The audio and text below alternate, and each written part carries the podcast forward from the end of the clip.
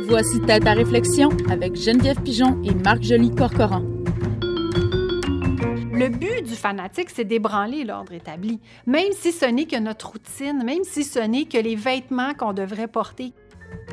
Celle que vous venez d'entendre, c'est Geneviève Pigeon, qui enseigne le cours sur le sacré et la littérature à l'UCAM. On ne peut pas vivre dans un monde où on ne tombe jamais en amour avec quoi que ce soit. Lui, c'est Marc Joly-Corcoran.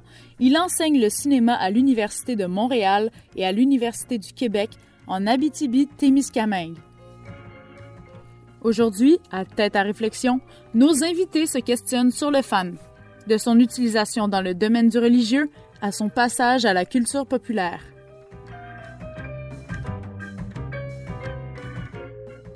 Bien, le terme est né au 16e siècle pour définir des gens donc qui refusaient l'idée de société civile.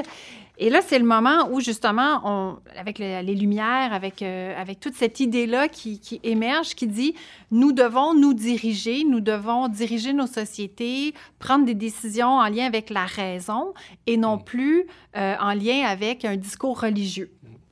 Et là, il y a des gens qui n'acceptent pas cette posture-là et ces gens-là vont continuer vouloir euh, maintenir ou imposer un discours religieux. Puis c'est ces gens-là qu'on nomme fanatiques au départ. C'est-à-dire que eux refusent la raison au profit de ce que eux considèrent comme étant la bonne façon d'organiser le monde. C'est- en plein de bonne foi, là, c'est-à-dire, c'est un beau jeu de mots. Euh, c'est-à-dire qu'eux disent, Dieu nous a, nous a donné un modèle et nous devons obéir au modèle proposé par Dieu. Donc, voici euh, Saint-Augustin. Voici comment ça doit se passer. Là, il y a une structure, euh, il y a des rôles à jouer, il y a des, il y a- des raisons pour lesquelles on Mais est c'était pas des gens qui étaient excessifs? Parce que c'était des gens qui Non. étaient considérés excessifs à l'époque. Mais non, c'est Ben, ça. Parce sont- que maintenant, le terme, on l'utilise, oui. c'est Ben, connoté. ils sont assez excessifs pour qu'un mot soit utilisé pour les nommer. Ouais, ouais, ouais. Mais euh, d'après ce qu'on voit, c'est surtout qu'ils dérangent.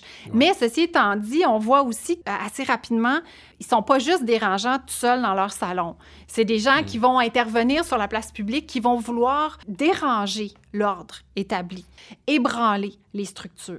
Ils sont pas d'accord Mm. avec la structure et ils veulent ébranler. Et donc, forcément, c'est tout le temps l'autre. Mhm. Parce que si nous, on est bien dans notre structure, le fatigant qui veut venir nous déranger, le fanatique, c'est toujours celui qui veut venir gâcher notre belle structure qu'on trouve si bonne.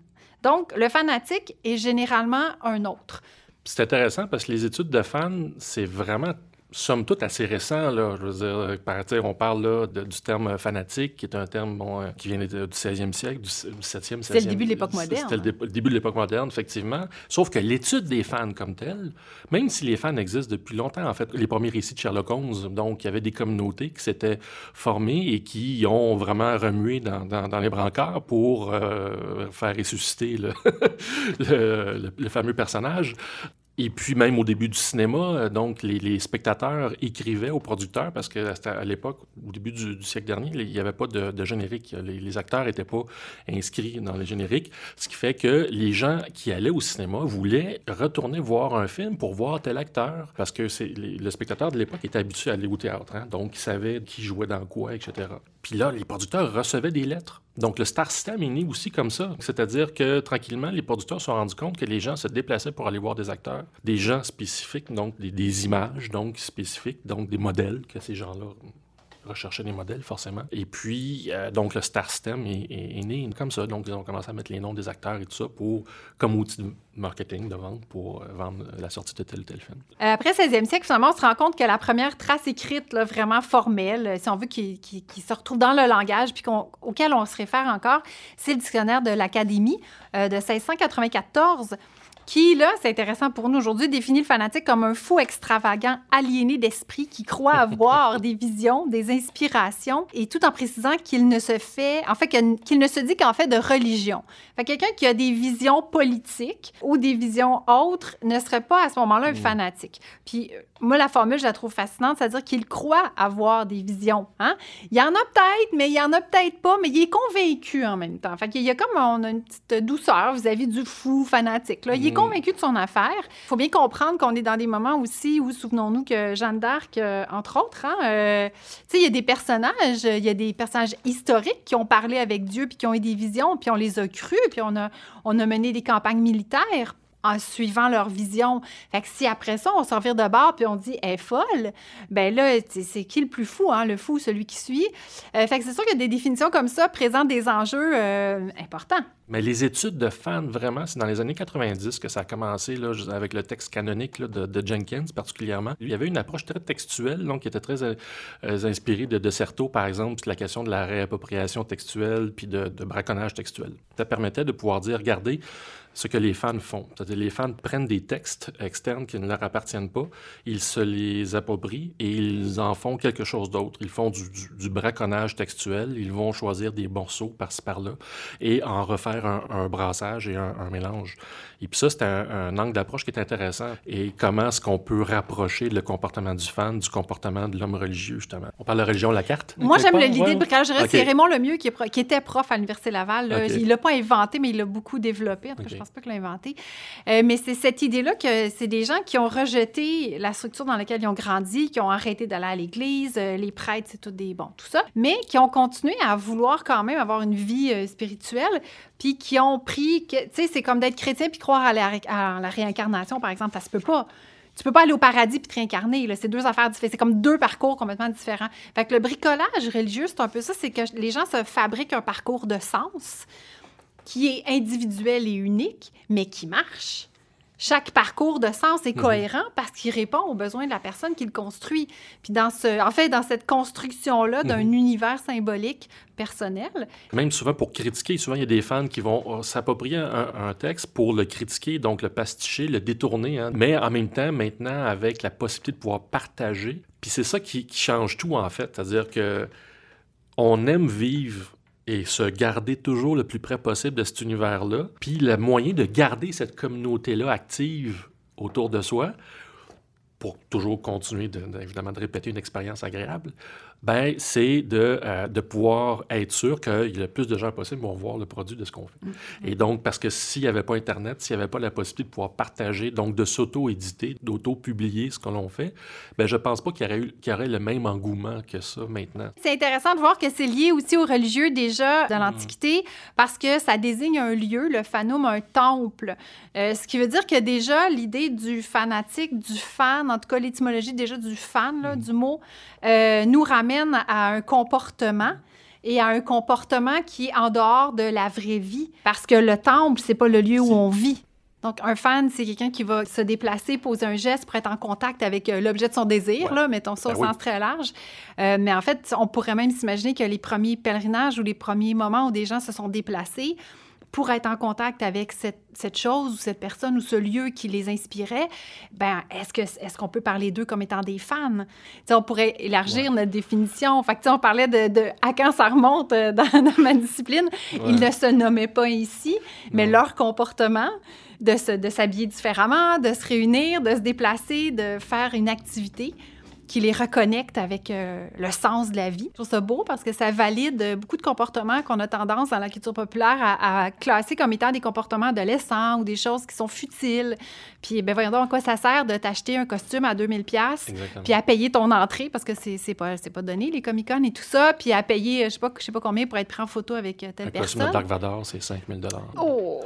en même temps, c'est là qu'on se dit ben, de réfléchir euh, aux fans, à ce comportement-là, en tout cas en lien avec une identité ou avec un sens, ben, ça valide beaucoup plus leur comportement. C'est une forme de pèlerinage, les Comic-Con euh, contemporains. C'est un pèlerinage. C'est pas juste pour le fun. je mets des guillemets, je sais qu'on ne verra pas nos guillemets, mais ça prend un sens profond. Parce qu'en fait, c'est ça, c'est que la notion de pèlerinage, au fond, c'est qu'il y a une notion de communauté, mais c'est que faut que tu te, faut que tu te désinscrives de ta communauté déjà en partant. En tout cas, bon, on, ne s'apprend rien. Donc, tu te désinscris de ta communauté d'origine pour aller en former une autre puis pour aller retrouver d'autres personnes, donc de ta, tribu, qui euh, pensent comme toi.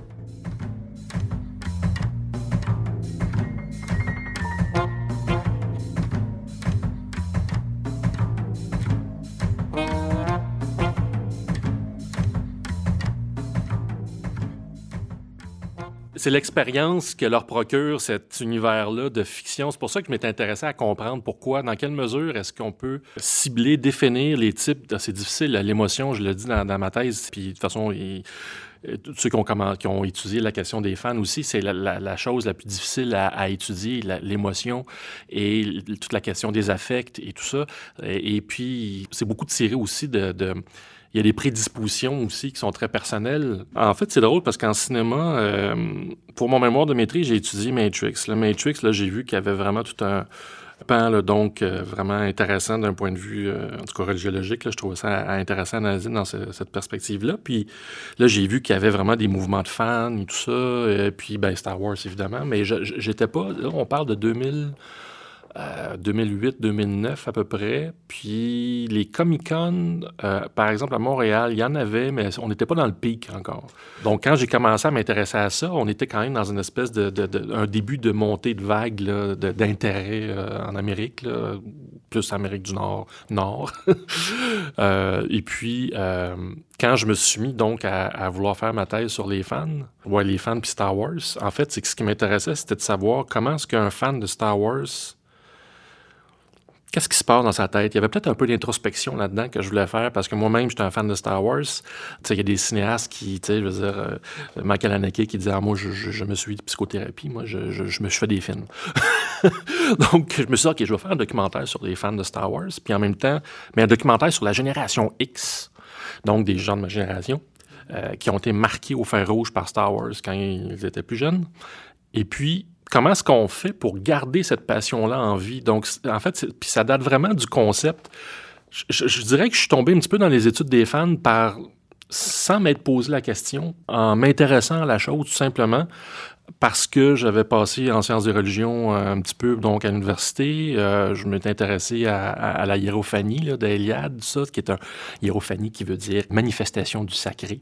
Donc quand on a fait l'étymologie, ça veut dire la manifestation du sacré. Ah, ben, c'est beau, mais c'est quoi ça exactement? Ça représente quoi? Mais je sentais qu'il y avait de quoi là-dedans que je pouvais aller chercher, puis rapatrier ou en tout cas m'approprier, puis m'en servir comme grille d'analyse en, en cinéma ou pour essayer de comprendre le fan, le réalisateur de fan film.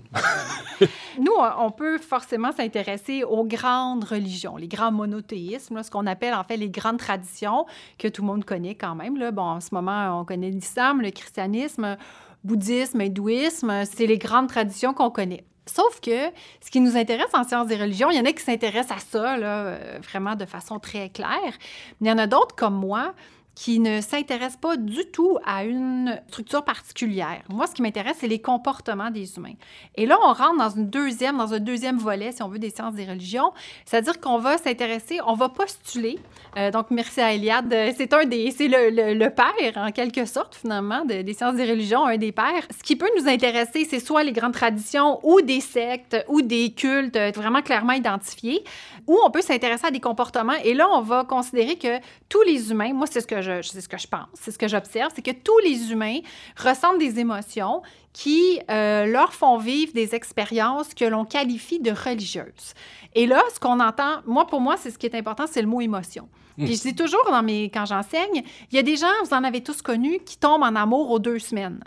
À chaque fois qu'ils tombent en amour, c'est la vraie émotion. Ils sont sincères. Ils sont vraiment en amour. Puis deux semaines après, c'est fini. Mais il y en a d'autres qui vont tomber en amour une fois dans leur vie. Est-ce que l'émotion est meilleure chez un ou une que chez l'autre? Moi, je pense pas. Est-ce qu'elle est différente? Non, c'est ça. Ben, oui, puis en même temps, est-ce qu'on peut qualifier ou quantifier une émotion? C'est difficile. Fait que ce qui compte pour moi, c'est la sincérité de l'expérience qui est vécue.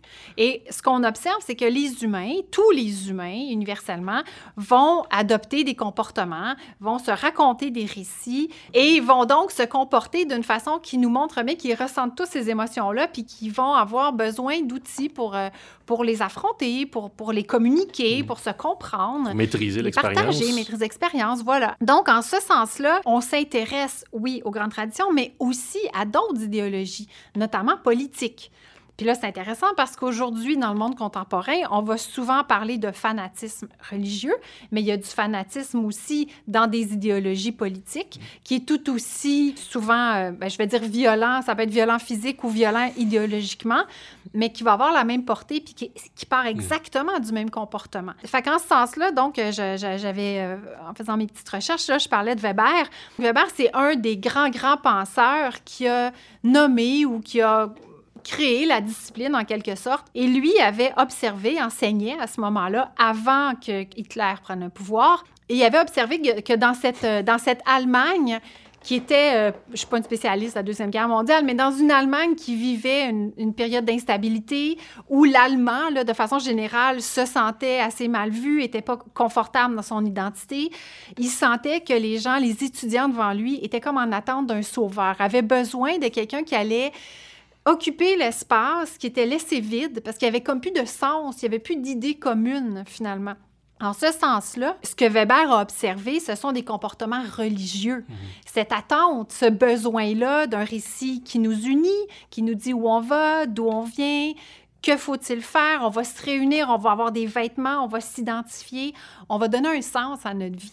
Je peux rebondir là-dessus rapidement en disant que dans les études des fans, justement, c'est qu'à un moment donné, on, on en venait à l'analogie, en fait, trop souvent faite entre le fan et le croyant religieux, ben, c'est qu'à un moment donné, euh, pour certains, elle ne tenait plus la route parce qu'on se disait, justement, c'est le genre de comportement qu'on retrouve aussi à la fois dans les partis politiques ou dans les, des groupes communautaires. Donc, à partir du moment où est-ce qu'il y a une, communauté ou une tribu, appelons, en tout cas, à ce moment-là, justement, ce comportement-là qu'on nomme encore religieux, mais notre problème en français, c'est que religion puis religieux se ressemblent. Si on pouvait juste trouver un religion est en lien avec l'institution, oui. c'est ça qui me fatigue. Ça. Euh, ben, en fait, la religion, c'est l'institution mm-hmm. qui est créée, mais il faut se rappeler toujours, ce qui est important, les religions sont créées, portées et transmises par des humains. Mm qui se réunissent, qui se créent des institutions administratives, hein, souvent le facteur administratif est très important, qui vont se créer des gangs, finalement, pour gérer. Pour gérer tout ça, mais gérer une émotion qui était là déjà en amont avant l'institution. Ben, comme le mariage peut gérer. Tu sais, je, non, sais. mais le sacré, puis cette émotion-là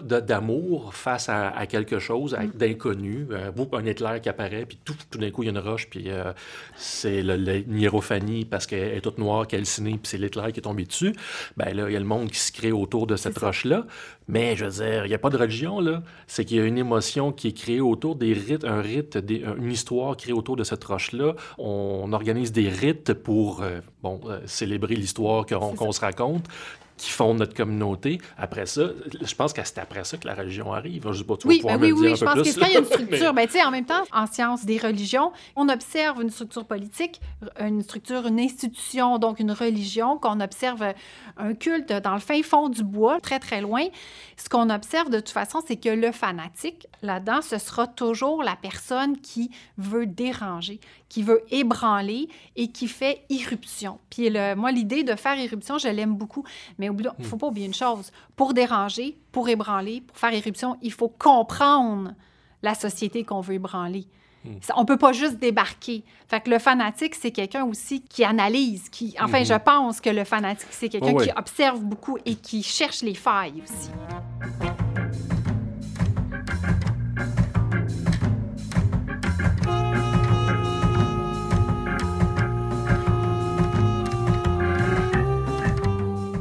Évidemment, le fan, c'est une drôle de bébite. On a essayé de le comprendre comme individu, comment est-ce qu'il agit, comment est-ce qu'il interagit avec les objets qui l'intéressent. Puis on se rend compte que c'est difficile de, de catégoriser. Donc, c'est-à-dire, il y a un fan. Le fan, d'abord, par rapport au fanatique, c'est justement le fan qui, qui, adore de manière, on pourrait dire, de manière modérée, mais qui tombe en amour, donc, avec un, film, une série télé, un univers aussi. Puis, en même temps, ça revient aussi à un autre élément où euh, Jenkins, Will, qui, qui dit ça, on peut pas... Il y a personne qui vit dans le monde et est à l'abri de de tomber en amour avec quoi que ce soit. On ne peut pas vivre dans un monde où on ne tombe jamais en amour avec quoi que ce soit, avec euh, un film ou peu importe. Alors, euh, dans ce sens-là, il y a plusieurs catégories de fans qui se sont à un moment donné quand même établies par la force des choses parce qu'on veut essayer de, faire de la, belle, euh, la, belle la belle taxinomie. Hein. On, veut, on, veut, gérer, on veut dire, OK, ben ça, c'est un fan on qui... Veut, on veut organiser, on veut organiser, notre savoir. ben oui, on organise notre savoir, c'est correct. puis, ce qui fait que le cinéphile aussi se range en quelque part dans le spectre que, du fan. Mais il y a au départ un fan, donc bien ordinaire, qui va aimer donc un film, qui va pas nécessairement vouloir aller dans les conventions, les comic qui va peut-être juste se racheter le film, s'acheter le film, puis le réécouter deux, trois fois parce qu'il a aimé ça au cinéma. Et puis, il va s'acheter peut-être la bande sonore pour écouter la musique du film, etc. Donc, Ça, ça va. Après ça, il y a comme le, le fan qu'on appellerait un petit peu plus enthousiaste. Par exemple, c'est celui qui va vraiment participer de manière active dans la création du fan art, de la fanfiction. Donc, c'est celui qui va vraiment s'impliquer de manière concrète dans la création. Le fan cultiste, lui, c'est un autre type de fan. C'est celui, je, je l'appellerais un peu l'intellectuel de la gang. C'est celui qui va vraiment analyser les textes, hein, le film comme texte, on s'entend. donc, qui va analyser l'univers. Euh, c'est celui qui, justement, va, va réagir de manière très forte euh, par rapport à un film en fonction donc de l'analyse qu'ils vont en avoir fait. Puis après ça, à la fin, ben, il y a ce qu'ils ont appelé, eux, euh, le petty producer. Le petty producer, petty en anglais, c'est petit producteur. C'est celui qui, à force de faire des choses, développe une spécialité dans leur domaine. Et puis, ils finissent donc par en faire un business. Puis à là, faire des sous. Suite à, ils deviennent fans professionnels. Ils deviennent fans professionnels d'une certaine façon et qui vont donc pas nécessairement vivre uniquement de ça, mais qui vont en faire un certain commerce. Ouais. Dans ce spectre-là, ben, je parlais du cinéphile euh, tout à l'heure, mais il y a aussi dans le fan, euh, le cultiste, on pourrait aussi mettre le, le, cinéphile ou l'otaku, euh, le nerds, le, geek. Ce sont des catégories à lesquelles on peut attribuer une certaine image, ou un, certain, une certaine, un certain type d'activité. Puis tu sais, ce que tu disais plus tôt, c'est ça exactement, cette espèce de, de préjugé-là que les gens ont. Puis c'est un petit peu pour ça, je me bats un peu contre ces préjugés-là. Ça ne veut pas dire qu'ils n'existent pas.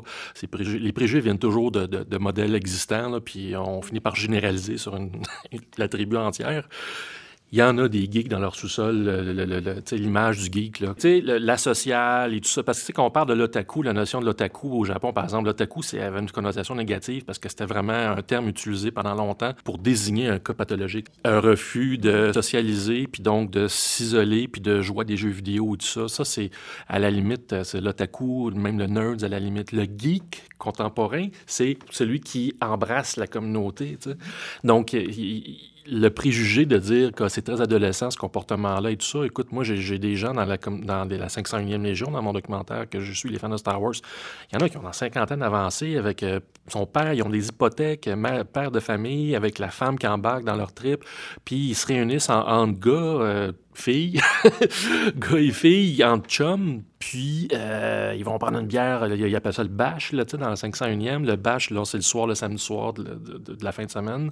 Et ça se ramasse, quoi, 100 à peu près euh, aux trois brasseurs. Ils ont toutes leurs vestes, comme la petite veste en jeans là, qui fait motard, là, donc avec euh, des patchs en arrière. Le but du fanatique, c'est d'ébranler l'ordre établi. Même si ce n'est que notre routine, même si ce n'est que les vêtements qu'on devrait porter, qu'est-ce qui est bien, qu'est-ce qui est pas bien, puis qu'est-ce qui est correct, dans quelles circonstances. Le fanatique, il vient nous déranger, puis personne n'aime se faire déranger. On en a besoin, je pense qu'on en a besoin de se faire secouer de temps en temps, mais le fanatique nous dérange. Donc, forcément, il y a une connotation négative au terme, je pense. par la force des choses. Mais c'est pour ça que ça, me titille quand on, parle des, fans dont, qui nous intéressent, donc qui vont dans les conventions, les, Comic-Con et tout ça. Par exemple, moi, le fan de Star Wars, quand on, on dit que c'est un fanatique de Star Wars, c'est un fan de Star Wars, fanatique. C'est dans, dans, ce sens-là que ce que tu dis que, ça, que le fanatique dérange, ben, le fan de Star Wars, il dérange pas. pas, y a pas de... Je pense que le fan, moi, la réflexion que j'avais, c'est qu'il ramène les choses à son intimité. Mm-hmm. Le fan va... Euh, tu sais, c'est vraiment, là, j'ai une image d'un écureuil en tête, là, puis je m'excuse, c'est pas... Tu sais, mais pour moi, le fan est quelque chose où il va vouloir euh, attirer cet univers-là dans son intimité, s'entourer, faire un nid. Ben, c'est une belle image, en fait, parce que c'est vrai que le fan, au départ, D'ailleurs, le sentiment, l'émotion que l'on ressent lorsqu'on est en contact avec un film qui nous fait triper vraiment, c'est très intime en partant comme expérience. C'est une expérience qui est le sacré, c'est une expérience intime, tu sais, aussi, tu sais, dans, dans, ce sens-là que je trouve qu'il y a quelque chose de beau là-dedans quand on parle d'un fan au sens où on, l'entend, donc quelqu'un qui peut-être ne dérange pas, mais qui vit pour lui, donc dans un contexte où, oui, le monde actuel est relativement individualiste. Puis là, après ça, ben, c'est sûr que là, les communautés de fans qui se créent, ben oui, il y a toujours des gens là-dedans qui vont être un petit peu plus... Euh, plus exaltés. Plus exaltés. Mais, c'est ça, je pense que la ligne, c'est le fanatisme, c'est quand il y a vraiment une... quand on ébranle quelque chose. Fait que c'est pour ça que moi, je suis très... Moi aussi, on, est sur la même euh, mm-hmm. longueur d'onde parce qu'il y a quelque chose de peut-être plus discret dans le fan. Évidemment, quand on en connaît un, on va dire il n'est pas discret ou elle n'est pas discrète, quand on les connaît.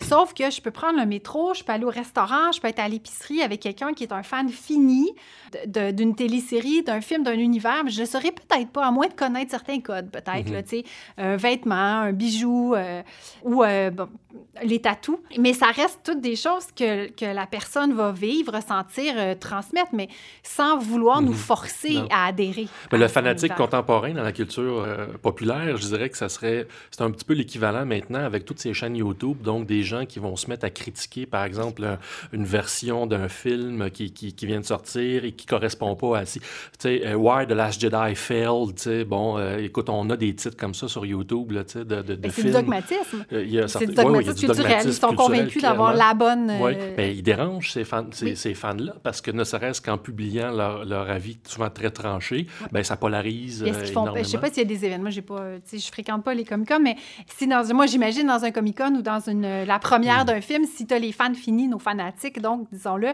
qui vont aller faire une petite manifestation, qui vont aller s'installer, qui vont aller... Euh... Ils feront jamais ça. Ils feront jamais ça. Il n'y aura pas de manifestation. Ça, va se faire, ça va être plus sournois. OK ça va être euh, euh, derrière un micro euh, non, mais ça, sur une chaîne YouTube. Mais ils vont ébranler les gens qui vivent dans l'univers, cet univers-là vont très bien ressentir le petit tremblement de terre. Ils vont le sentir, le tremblement de terre, très certainement, mais sur les réseaux sociaux.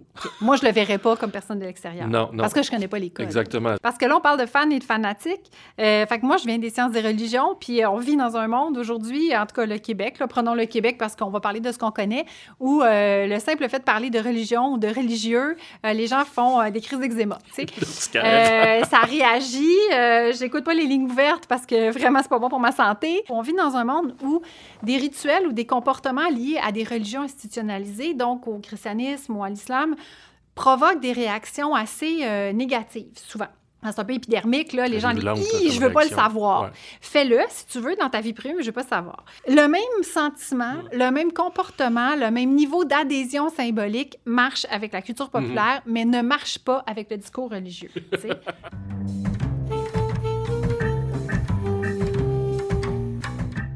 Ce que je dirais par contre, c'est pourquoi est-ce que la culture geek, on dit que c'est cool maintenant, pourquoi est-ce qu'il y a une montée de la culture geek donc dans les dernières années, puis que on a, dans les études euh, universitaires, on a ressenti le besoin, oups, de tout d'un coup, il y a un, programme, même des programmes de fan studies, comme des programmes de VFX studies aussi, hein, ça c'est assez récent, on dit les, études des effets visuels et tout ça, il n'y avait pas ça dans les années 70-80, c'est assez récent aussi. Donc il y a beaucoup de programmes universitaires comme ça qui naissent donc dans la montée d'un certain intérêt chez forcément des personnes qui, qui vont à l'université et euh, qui font des études qui s'intéressent à l'anthropologie, à la sociologie, tout ça. Ils se rendent compte qu'il y a des choses donc à, parler dans ces phénomènes-là. J'ai l'impression que de dire que ça vient combler un vide, que la religion institutionnelle a laissé un vide, a laissé le champ libre à toutes sortes de comportements, n'ayant plus l'institution religieuse, peu importe laquelle, le monopole de l'émotion sacrée. Donc, n'ayant plus le monopole de cette émotion-là ressentie parce qu'il y a beaucoup moins de gens qui vont à l'église, etc., les générations récentes, peut-être même ma génération, la génération X et celle qui vient après, comblent peut-être ce vide-là parce que c'est programmé dans nos gènes, on est des animaux.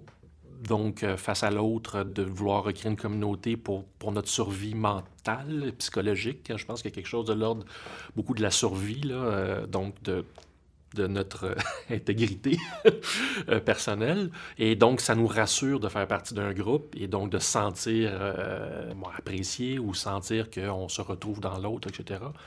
N'ayant plus donc ces lieux communs de rassemblement institutionnel qui étaient gérés par l'institution, encore une fois, peu importe laquelle, ben, j'ai l'impression que la culture geek, la culture populaire, surtout dans les années, je pense, 80, arrive, puis le marketing et tout ça mais en fait, on est, on est complètement d'accord. Euh, c'est toujours des nuances de façon dont on le hmm. formule, mais sur le fond de la chose, on est vraiment d'accord. Un, des chercheurs, des, des, même il va plus que chercher. moi, j'adore Gilbert Durand, qui hmm. était un littéraire, un philosophe, qui a écrit des choses que je trouve absolument magnifiques avec Gaston Bachelard aussi, entre hmm. autres. Mais Gilbert Durand a donné une conférence qu'il a publiée ensuite, Pérennité, dérivation et usure du mythe. Ça, m'a, ça a fait comme le clic. Moi, ça, ça m'a expliqué le monde, mais la formule qu'il utilise, entre autres là-dedans, c'est qu'il parle d'inflation et de déflation du mythe. Fait ce qu'il dit, c'est que l'humain est comme structuré, là, que ce soit biologique ou peu importe, pour constamment se raconter ou s'expliquer le monde de la même façon pour plein de raisons, Mhm. notamment la, la posture verticale. On est tous de la, la même façon, on a le même choc à la naissance, on voit la même chose, on entend, on a les mêmes organes. Quand il parle d'inflation et déflation du mythe, ce qu'il dit, c'est que en fonction des périodes et des moments et des contextes socio-historiques, il y a des mythes, il y a des grands récits qui vont marcher, qui vont pogner, que le terreau est fertile, les gens en ont besoin pour s'expliquer le monde à ce moment-là. Euh, et il y a des moments où tout à coup, ces grands récits-là vont plutôt diminuer, mais ils vont jamais vraiment disparaître. Fait que c'est un peu comme un battement de cœur, si on veut, mais sur la très, très longue durée, sur des milliers et des milliers d'années.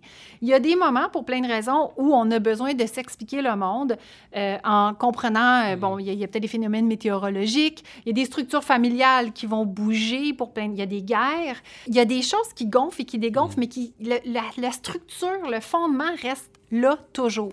On comprend la structure qu'on Ouais. a sous les yeux. Fait que, que ça soit proposé par l'Église avec un grand E ou que ça soit proposé par Star Wars, ce qu'on comprend, c'est un modèle de société, c'est un modèle de comportement, puis ça répond à des besoins, puis ça nous explique comment devrait fonctionner le monde.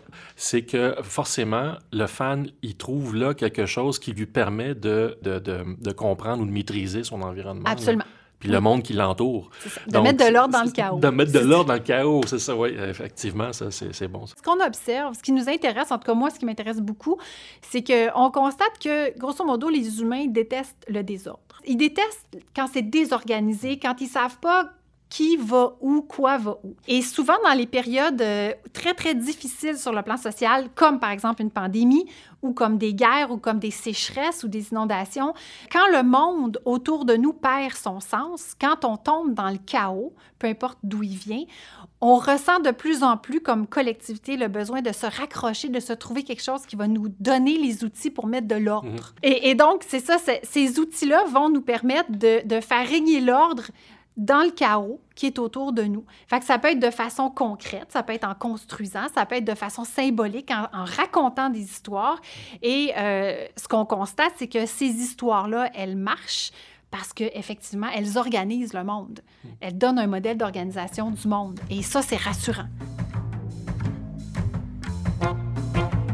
C'était Tête à réflexion avec Geneviève Pigeon et Marc Joly-Corcoran. Réalisation, entrevue et montage, Jean-Michel Berthiaume. Narration, Camille Renaud. Musique, BAM Music Library. Productrice déléguée, Véronique Gaba. Productrice exécutive, Nadine Dufour. Un balado produit par Savoir Média en partenariat avec le gouvernement du Québec.